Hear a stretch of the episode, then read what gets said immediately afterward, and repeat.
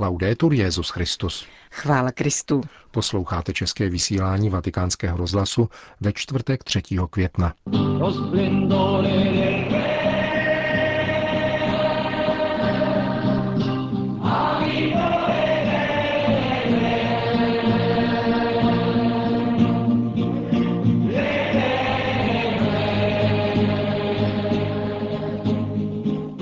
Předávání víry nás ospravedlňuje, kázal papež František při raním v kapli domu svaté Marty. Kongregace pro katolickou výchovu vydala novou instrukci o studiu kanonického práva. Když vyvěšování křížů kritizují biskupové, je to hanba, domnívá se apoštolský nuncius v Rakousku. Od mikrofonu přejí nerušený poslech Milan Glázer a Johana Bronková.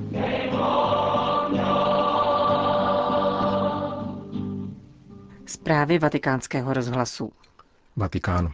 Na svátek apoštolů Filipa a Jakuba kázal Petrův nástupce při raním v kapli domu svaté Marty o předávání víry, které není náborem, proselitismem, jakým je například hledání podpory pro fotbalové mužstvo. Vyšel přitom z liturgického čtení, kde svatý Pavel říká Korintianům, že radostná zvěst vede ke spáse, pokud se jí drží přesně tak, jak jim ji hlásal. Vyučil jsem vás především v tom, co jsem sám přijal. Papež pak objasňoval, že víra není jen recitování kréda, nýbrž vyjadřuje se v něm.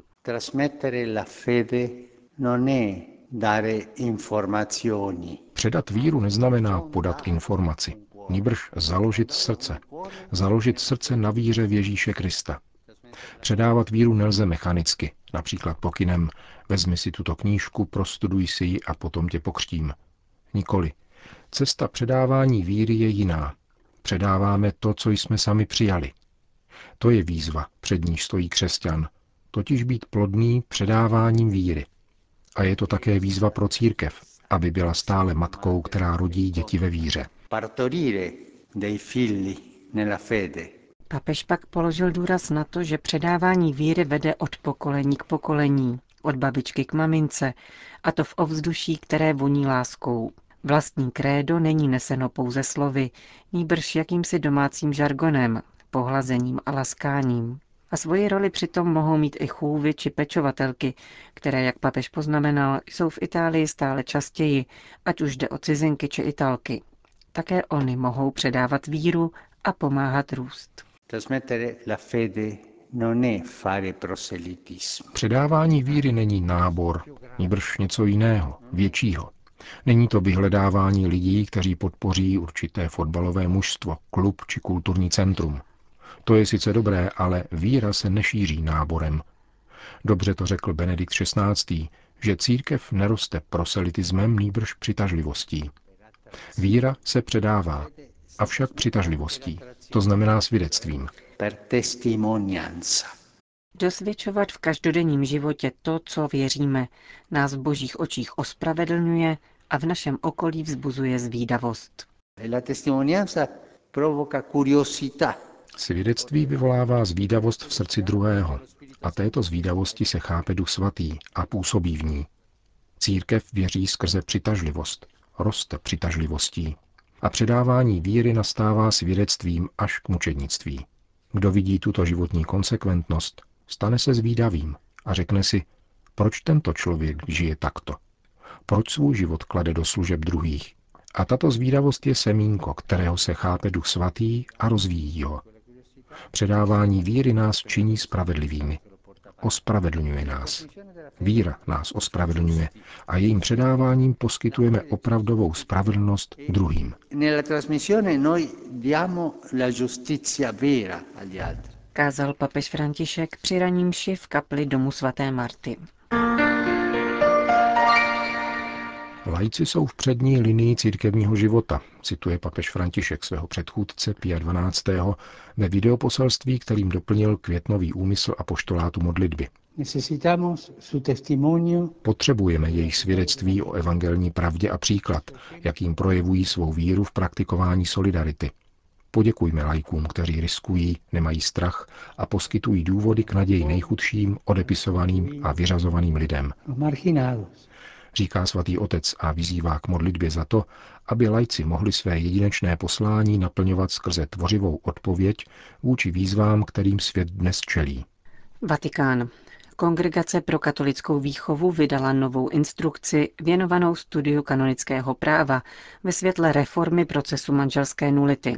Dokument je výsledkem rozsáhlých konzultací na toto téma s nejvyšším tribunálem apoštolské signatury. Za cíl si klade reagovat na nové nároky představené ve dvou motu proprio papeže Františka věnovaným otázkám procesu manželské nulity.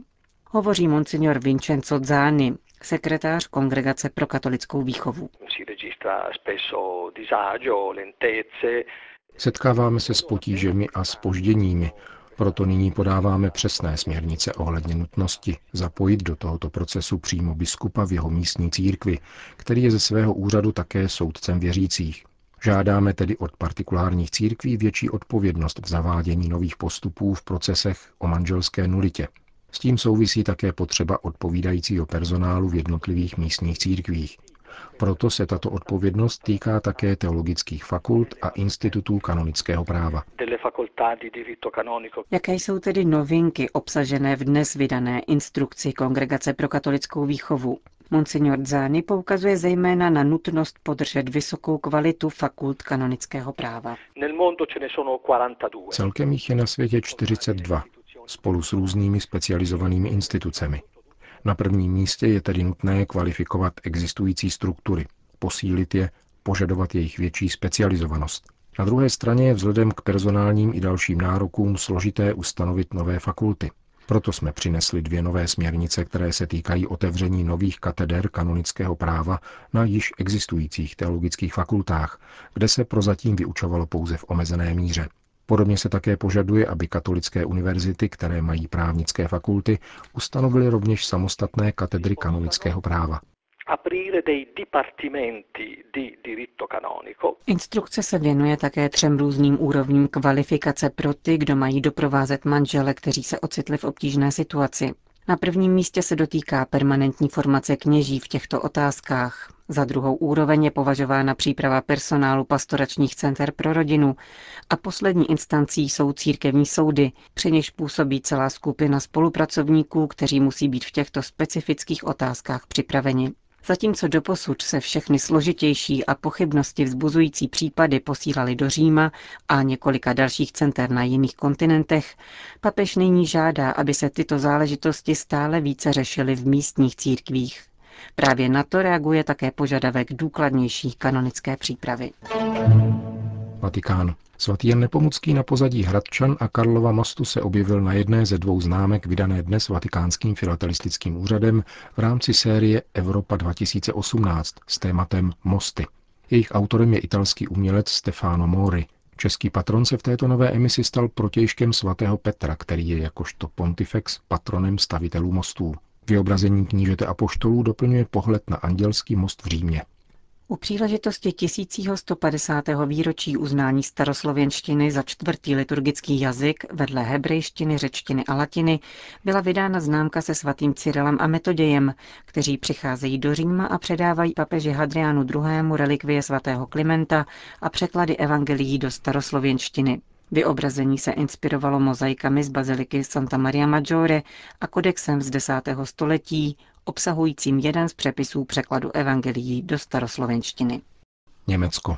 V Německu pokračuje debata nad rozhodnutím bavorské vlády, podle nějž má od června na všech úřadech vyset kříž. Kontroverze uvnitř církve vyvolalo prohlášení kardinála Reinharda Marxe. Ten totiž uvedl, že tato směrnice pouze vyvolává nepokoje a rozděluje společnost. Za skandální označil výrok předsedy německého episkopátu a poštolský nuncius v Rakousku. Kritický féton publikoval také katolický publicista Peter Zewald, autor několika knižních rozhovorů s emeritním papežem Benediktem XVI.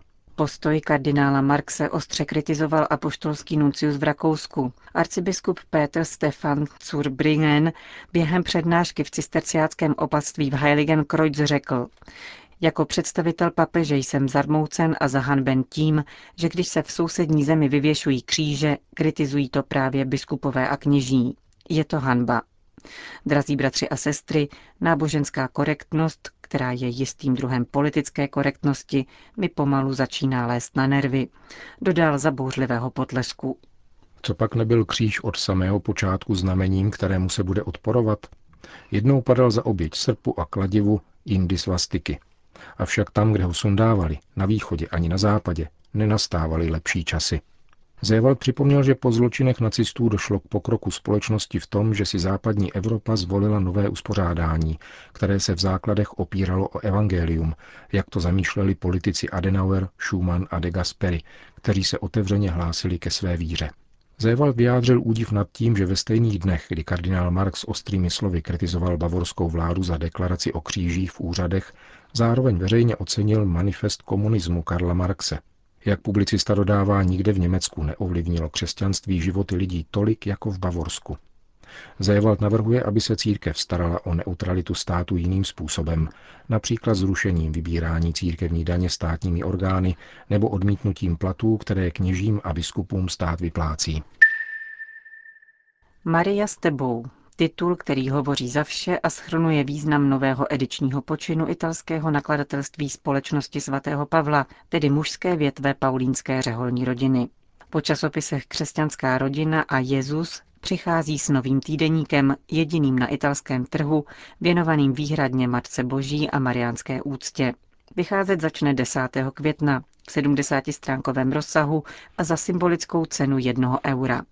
Vznik prvního mariánského týdeníku komentoval vatikánský kardinál Angelo Comastri slovy. Považoval jsem to zprvu za bláznovství, protože jen zázrakem dokážeme udržet při životě existující katolická periodika.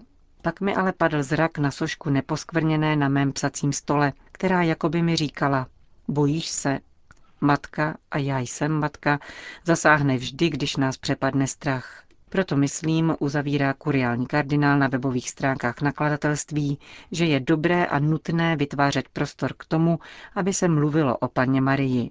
Kolik je zde příběhů, poutních míst, konverzí, kolik svědců a papežů může vyprávět o mariánské úctě. Dejme tedy hlas tomuto mariánskému bohatství v životě církve. Je potěšitelné, že tato dobrá zpráva se objevila právě na začátku měsíce května věnovaného nebeské královně. Kdo však stál za zrodem májových pobožností? To vatikánskému rozhlasu osvětlil mariolog profesor Antonio Grasso. Za skutečné inspirátory májových pobožností jsou díky svému dílu považováni tři jezuičtí otcové. Annibale Dionýzy, který pod pseudonymem Mariano Partenio roku 1725 publikoval v Parmě spis pod titulem Mariánský měsíc, neboli měsíc květen zasvěcený paně Marii skrze ctnostné úkony, které se předkládají jejím pravým ctitelům. Novinkou tohoto textu je, že vnáší mariánskou úctu do každodenního prostoru, tedy nikoli nutně do kostela, aby se tak, jak píše Dionýzy, ona místa posvětila a naše skutky napravili před nejčistšíma očima nejsvětější pany. Tento jezuita z veronského šlechtického rodu, který podle svědectví spolubratrů prožil život v trpělivosti, chudobě a laskavosti, také zavedl základní schéma mariánské pobožnosti. Jeho pokračovatelem byl otec Francesco Latomia, který v polovině téhož století zveřejnil v Palermu spis Májový měsíc, ve kterém předkládá meditace na mariánská témata. Obdobné dílo pak o tři desetiletí později v Římě, roku 1785, publikoval poslední strojce jezuitů otec Alfonso Muzzarelli. Jeho mariánský měsíc se završuje zasvěcením paně Marii. V první polovině 19. století se už májové pobožnosti konaly po celé Evropě a také v Americe a začínaly se šířit do misijních oblastí. Papežové Pius VII, Řehoř XVI. a Pius IX. rozhodli, že je při nich možné získávat plnomocné odpustky. Také ve 20. století pak kněží a střediska náboženského života, farnosti, svatyně či poutní místa spatřují v májových pobožnostech vhodnou příležitost ke kázání a řeholní formaci. Rovněž nedávné papežské magistérium v různých dokumentech uznalo důležitost mariánské zbožnosti pro celou katolickou církev. Uzavírá mariolog Antonio Grasso. Za všechny papežské dokumenty jmenujme alespoň Mense Majo, encykliku Pavla VI. z 26. dubna 1965. O měsíci květnu se v ní mluví jako o čase, kdy v chrámech a mezi domácími stěnami ze srdcích křesťanů stoupá ještě horlivější a láskyplnější hold k paně Marii v modlitbě a úctě. Končíme české vysílání vatikánského rozhlasu. Chvála Kristu. Laudetur Jezus Christus.